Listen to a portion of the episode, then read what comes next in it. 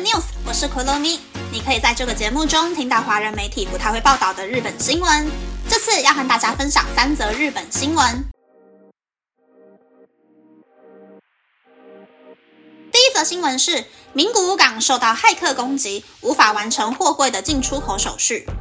日本货物吞吐量最大的海港名古屋港，因为管理货柜码头进出口的系统在前天受到勒索病毒感染，无法完成货柜的进出口手续。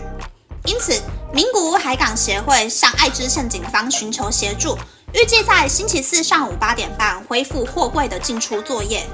名古屋港主要是以汽车产业进出口业务为主，一年可以处理将近两亿吨的货物，是日本最大的港口。港口的系统是由名古屋海港协会负责营运。在系统发生故障前，已经有部分的货物完成装卸作业，但无法让拖车上的货柜出港，因此港口周围出现了拖车排队的景象。第二则新闻是，渔业工作者和日本周围的国家至今无法认同福岛核电厂即将将冷却水排放进大海。日本政府在前天获得国际原子能协会的认可，可以排放福岛第一核电厂的发电机冷却废水。虽然废水处理设施的工程已经完成了，也通过国际机构的排放许可，但是渔业工作者和日本周围的国家依旧对将废水排放到大海感到担忧。不过，日本政府已经预计在夏季开始排放废水。其实，日本政府在二零二一年度预算修正案中提拨了日币三百亿元，改善排放废水后的负面评价，并在二零二二年度第二次预算修正案成立日币五百亿元的基金，支援渔业工作者。福岛县渔业协同组合联合会的会长上个月和日本经济产业大臣进行会面，虽然日本政府表示会排放废水，但会长表达了反对排放含有放射性物质的废水到大海的立场。日本周围的国家，例如中国，对此就保持反对立场。韩国也有出现担忧的声音。国际原子能机构的局长今后将会访问韩国、纽西兰和南太平洋的库克群岛，目前还不确定这些国家是否能够接受日本原子能机构认可排放废水的观点。第三则新闻是，二零二二年度东京都内的办公大楼使用量创新低。因为新冠疫情，上班族可以不用天天进办公室，越来越多企业开放在家工作，或是办公室采用无指定座位的情况，让办公室的需求减少。根据不动产开发公司 Molitorasto 的东京二十三区大型办公室使用调查。二零二二年大型办公室的使用面积是四十九万平方公尺，是继二零二一年的六十一万平方公尺之后，再次更新近二十年的最低纪录。最受欢迎的办公大楼集中在千代田区、中央区和港区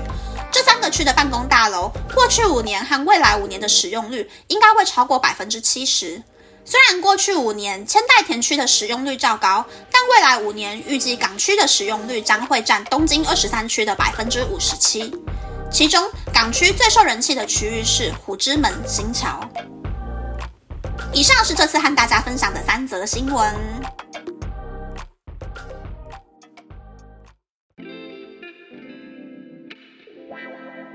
第一则新闻是名古屋港被骇客入侵的新闻。听说今年才过一半而已，但是日本政府机构还有民间企业受到勒索病毒侵害的案例，已经是去年的好几倍了。日本政府最近也要求会影响日常生活的公司，像是银行啊、支付 APP、大型制造业之类的，要加强自己的系统防御功能。点名的企业要按照日本政府要求的方式去加强系统的安全性，并且提供政府可以检视系统的权限。如果出包太多次的话呢，也是有可能会被日本政府公开斥责的。是富士通吗？我有点忘记是哪一间公司了。但最近真的就有一间公司被公开点名斥责了。所以接下来日本政府对于这种网络上的安全性到底有多么多么的注重？应该是接下来各个不同产业、不同行业大家最在意的话题。第二则新闻是废水排定了的新闻。听说韩国已经有人在囤盐巴了，台湾也有人在囤盐巴吗？我虽然没有在囤盐巴，但是应该会有好一阵子都不敢吃海鲜吧，尤其是日本产的那种新鲜的海鲜。据说废水里面的放射物质呢，几乎都可以被过滤淡化掉，但是有一种物质就是怎么用都用不掉。不过也没有科学依据说海里面的鱼喝了多少这样子的废水就不适合被捕来给人类吃掉，或者是海里面的生态会受到多么严重的变化。但是着实是让人感到有点怕怕的啦。第三个新闻是港区办公大楼受欢迎的新闻。疫情前，我上班的公司办公室原本是分散在七个楼层，但是发现其实还蛮多部门的人固定每周要外出几天，所以就搬到了楼面积比较小的办公大楼，然后办公空间也变成四层楼。那我现在上班的公司，从员工只有三十个人的时候开始，到现在员工变成两百个人，用的都是同一个办公室。平均每天呢，会有百分之七十到百分之八十五的人会进办公室，所以即使员工人数暴增了好多倍呢，依旧还是使用同样的空间。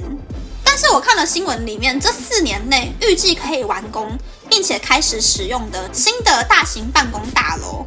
三十三栋楼里面呢，港区的虎之门就占了七栋，再来应该就是为了奥运开的新车站高轮站。高轮站再加上前后的田町站，还有品川站那一带呢，也有八栋新的办公大楼。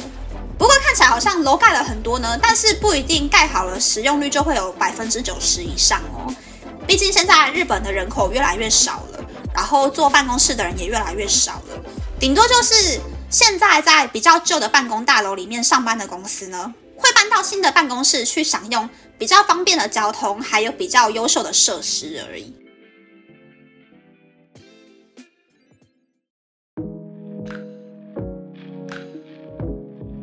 接下来想要和大家分享，其实刚刚在写稿的时候，我边看了韩国 MBC 广播电台的 Idol Radio，